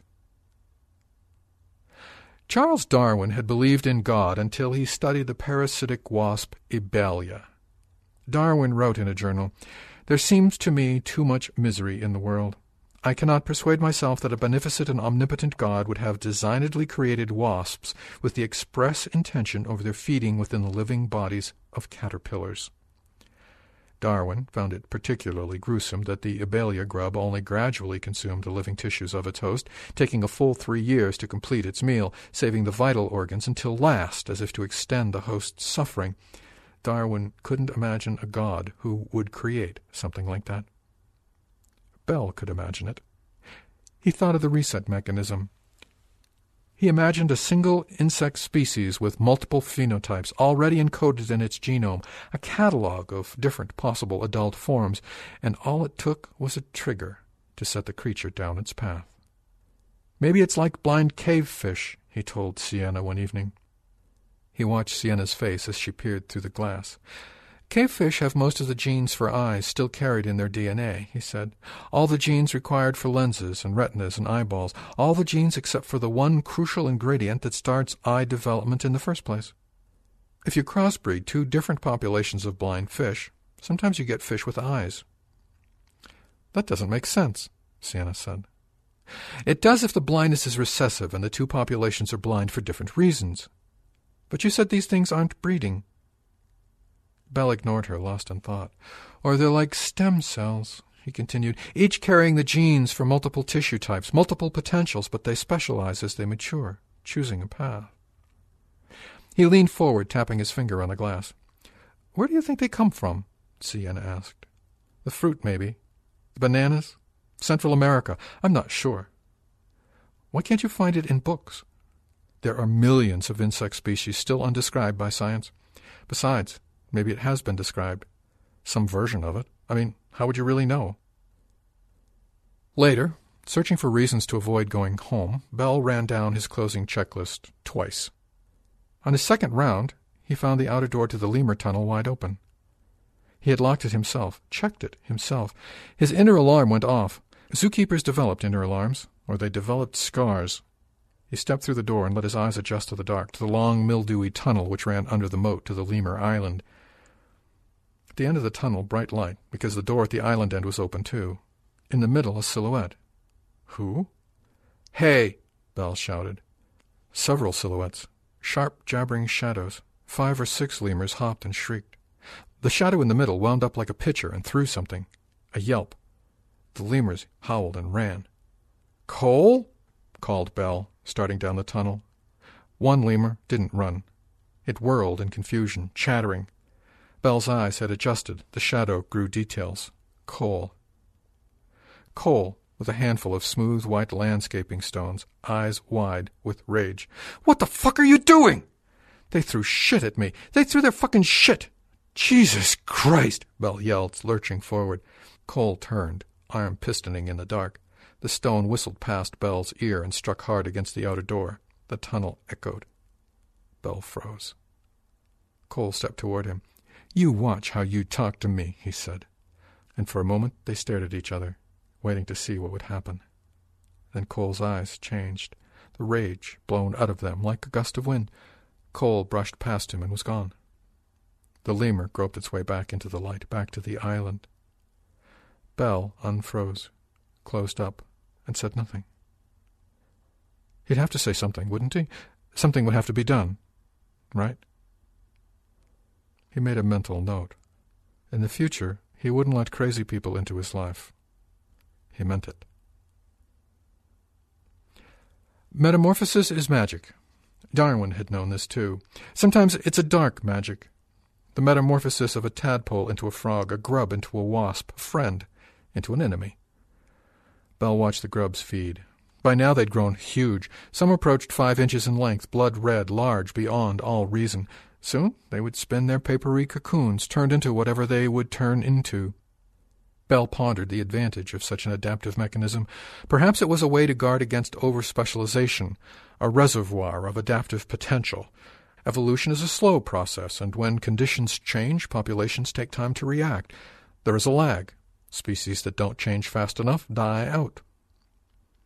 Bell knew of several kinds of island lizard that reproduced parthenogenically. Such species, when found, were always young, isolated, at risk. They were aberrations outside the main thrust of evolution. Most were doomed in the long run because sexual reproduction is a much better way to create the next generation. In sexual reproduction, genes mix and match, new phenotypes arise, gene frequencies shift like tides. Sexual reproduction shuffles the genetic deck from one generation to the next. Parthenogenic species, on the other hand, are locked in, playing the same card over and over. But not the insects in the back room. The insects in the back room seem to have a whole new deck from which to deal, parthenogenetic or not. Such insects could adapt quickly, shifting morphotypes in a single generation, and then shift back the next. It was the next logical step. Not just evolution, but the evolution of evolution. But how is it possible? Bell thought of Cole, of what made men like him, the old argument nature versus nurture. In another time, in another place, Cole would have fit in. In another time, maybe Cole would have been a different person entirely. The descendants of Vikings and Mongols today wore suits and ran corporations, were veterinarians or plumbers or holy men. Perhaps tomorrow, or a thousand years from now, they'd need to be Vikings and Mongols again. Populations change. Needs change. Optimums change. And it all changes faster than selection can track. From a biological perspective, it would be easy to produce the same kind of people again and again, stable people, good people, again and again, generation after generation, a one-to-one correlation between gene set and expression. But that's not what you find when you look at humans. Instead, there is a plasticity in human nature, a carefully calibrated susceptibility to trauma. What looks like a weak point in our species is in fact design because the truth is that certain childhoods are supposed to fuck you up. It is an adaptive response, wired into us. The ones who couldn't adapt died out. Those gene sets which had always produced the same kind of people, stable people, good people, no matter the environment, no matter the violence, those gene sets which always played the same card again and again, died out, leaving behind the ones who could metamorphose. We were not so different from these bugs. Bell unloaded all this on Sienna one day during lunch. They sat across from each other, sipping soft drinks. The evolution of evolution? Yeah, he said. Why would this happen in insects? she asked. Because they've been here the longest, he said. But it was more than that. He thought of the ants and their aphids, the enzyme that clipped their wings. He thought of the different ways that insects solve their problems. Because insects always choose the biological solution. Bell avoided Cole for days.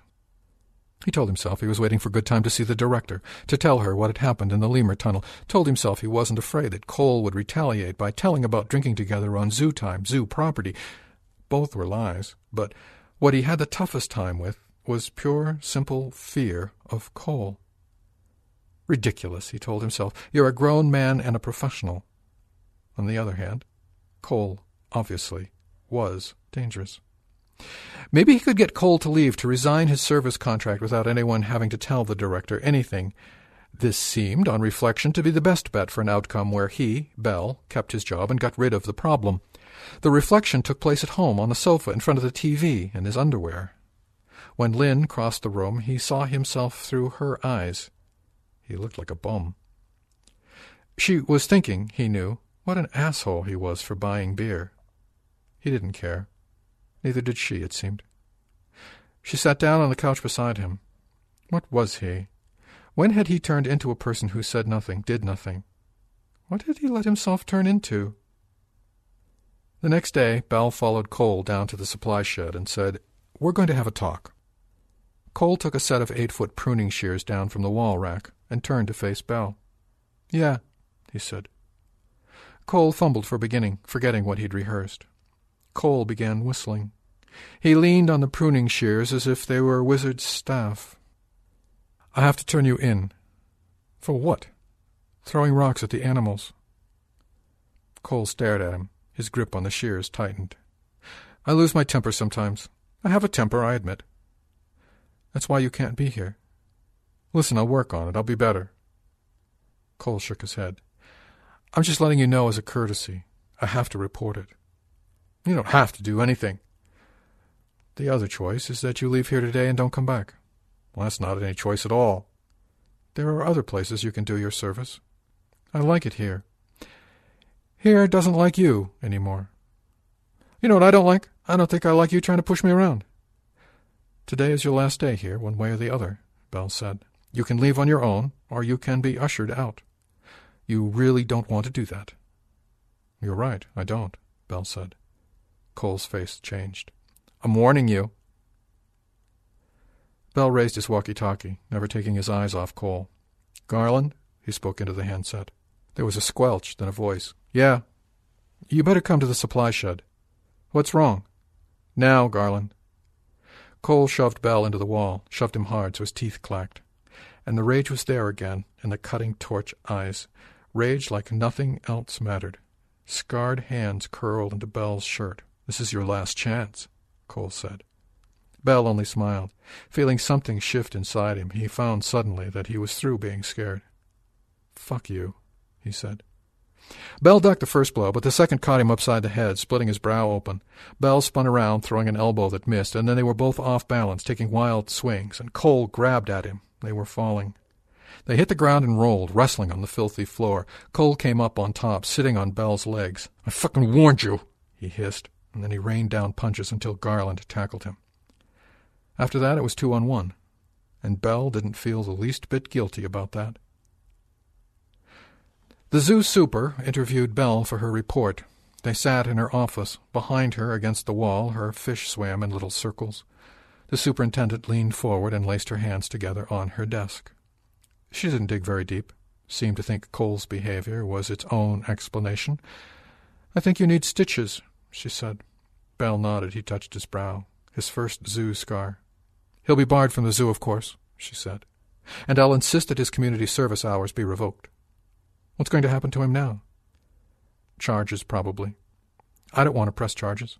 Animal cruelty, the lemurs. He's going back to jail. She paused and added, when they find him. Bell looked at the fish swimming in the aquarium. He said he's never going back. That evening, as he was closing up, Bell found Cole's parting gift found it revealed at first, in the presence of a door ajar, the back room of the castle. Bell stared at what had been done. After the fight, Cole had climbed to his feet, wiped the blood from his face, and then walked off, heading toward the gates. Even two on one, the fight had been about even, and when Cole had finally stepped back, wiped the blood from his face, and walked away, Bell and Garland let him go. A draw. They'd assumed Cole left zoo property, but he hadn't left.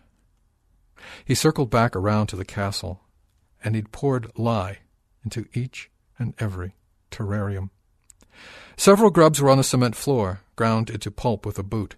Others were desiccated husks. Only a few still moved, writhing in the white powder. Bell stepped further into the room, surveying the carnage. He should have known. He should have known this was coming. Bell's inner alarm started bothering him on the way home that night. Once a zookeeper developed an inner alarm, it worked everywhere. In this case, it was less an alarm than a sense of something out of place. It got stronger as he closed on the trailer park. At first, he thought the alarm had something to do with Cole, but when he got home, he understood. The universe had an interesting sense of timing. Lynn was gone. Not like gone to the store. Gone. Left. Leaving him. She left a note about it. The note explained, blamed him. Distantly, he heard himself curse. All Bell could think, at first, was that she didn't seem to have taken anything, like there was nothing about her life worth bothering with. She'd written the whole thing off, it seemed. Him, their life, a total loss. He made some growling noises. She might be back. She might change her mind. The stereo, after all, was really hers. She'd had it before they moved in together, and they'd never been able to afford a new one. Somberly, he unplugged the stereo. In something like a trance, he planted it in the sink and turned on the water. Like a zombie, he let the water run and started searching the trailer for enough change to buy beer. The next month passed in a haze. Word filtered down, as word always did, and it turned out Cole had skipped town. The cops were still looking. Not many of the grubs had survived Cole's attack. The ones that did were scarred. Cole had been very thorough, even pouring lye in the terrarium on the floor. In all, only a handful of grubs finished their cocoons. A few from the control cage, a few from the terrarium marked heat. But they were twisted things, these cocoons, damaged things. His experiment was ruined. His hope was that he'd be able to get at least a few reproducing adults, start over. If the cocoons hatched at all. And word had filtered down, too, that it would be bad for Cole when he got caught because the list of charges had grown and the warrant had sprouted teeth. Cole was facing time, real time, for what had happened. Bell knew Cole would need someone to blame. He would blame Bell, and he would blame the zoo. Several weeks later, Bell pulled into the parking lot and found there were fire trucks already in the lot. Hoses ran upward along the hill. Black smoke curled into the sky. Bell ran. He knew what he'd see before he saw it. The castle was engulfed in flame. The firefighters fought the blaze, but Bell knew it was too late. He imagined the animals inside, baking. He imagined the sizzle and pop of burst skin, the soundless cries of dying snakes and lizards and frogs and bugs. He imagined his insects burning alive. He looked around, searching for Cole, wondering if he'd stayed long enough to watch it burn. When the fire was out, Bell walked through the ruins. The devastation was complete. Dead frogs and snakes and lizards. In the back room he found the terrariums blackened and cracked, the insects inside charred and unrecognizable, except for one. The terrarium on the floor. The terrarium with the heat sticker, now curled and blackened. The cocoon was charred, split wide by the heat. There was no grub inside. They found Cole's body later that day, in the weeds behind the parking lot. Bell watched them load the body into the ambulance. Dark and swollen. It had been a bad death. There were burns, minor, across his hands, like he'd come too close to his creation. Burns and something else. Something like stings. Eyes swollen shut, anaphylactic shock. Not everything burned in the fire. Not all that burns is consumed. Cole had said that once. Bell stood there for a long time listening, listening for a buzz like an electric light, but there was no sound, only the sound of wind in the trees. It was long gone, whatever it was. He just wished he could have seen what the grub had turned into. Next year it would be different. Next year it would be a fruit eater or a wasp or a beetle. It would be what it needed to be. It would be what the world made it. Approaching home, Bell felt his inner alarm stir again. The cable had been turned off. Those cocksuckers didn't know who they were dealing with. Bell had gotten drunk two nights in a row now, and he was feeling mean, feeling predatory. He stalked outside, nine trailers down to the cable box, opened it up with a hex wrench, and hooked his cable back up. He went home and surfed channels for anything resembling porn. After two hours of this, his thumb hurt and the battery on the remote died. He heard the screen door open. Lynn? It occurred to him that her stereo was still soaking in the kitchen sink. He had a momentary fearful impulse. His leg jerked. Then the beer kicked back in. He slouched back. He sneered like a sleepy lion. A shape in the doorway. Sienna. His sneer disappeared. She stepped inside and said nothing, looked at him a moment as if reading him, slouched down beside him with a sack of take-out chicken. His hand, heavy and lazy, rested on her leg. She tugged his hand higher. They didn't talk. Even the TV flashed in silence. Outside the thin walls, the world licked itself and made hunting noises.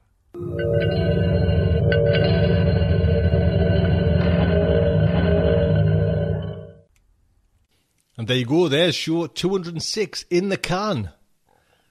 There you go. Thank you very much, everyone who's taken part. You know, a big thank you to Michael for coming on board and you know sharing his knowledge of soundtracks. Look, so looking forward to what you know what will come in the future with that. Big thank you to Ted and Michael Poore for that fantastic story and um, great narration. Nathan, you know what I mean? God, it's just. I am honestly bugger all I can do, you know what I mean, talent wise. Can it write? Can it bloody narrate? but honestly, thank you so much, everyone that's taken part. Anyone, go over to the front of the website, there's links there, so please, you know, fire away and go and visit who has been on this show today. Until next week, just like to say, good day from me.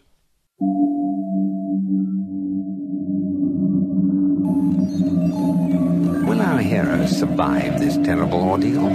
Can they win through with their integrity unscathed?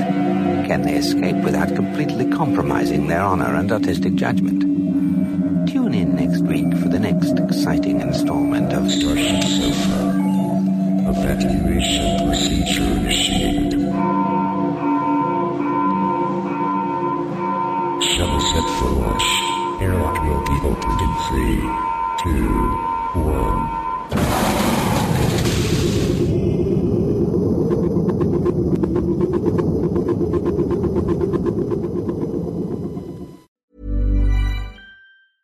Even when we're on a budget, we still deserve nice things. Quince is a place to scoop up stunning high-end goods for 50 to 80% less than similar brands. They have buttery soft cashmere sweaters starting at $50, luxurious Italian leather bags, and so much more. Plus, Quince only works with factories that use safe, ethical, and responsible manufacturing. Get the high-end goods you'll love without the high price tag with Quince. Go to quince.com slash style for free shipping and 365-day returns. When you make decisions for your company, you look for the no-brainers. If you have a lot of mailing to do, stamps.com is the ultimate no-brainer. Use the stamps.com mobile app to mail everything you need to keep your business running with up to 89% off USPS and UPS. Make the same no-brainer decision as over 1 million other businesses with stamps.com. Use code PROGRAM for a special offer. That's stamps.com, code PROGRAM.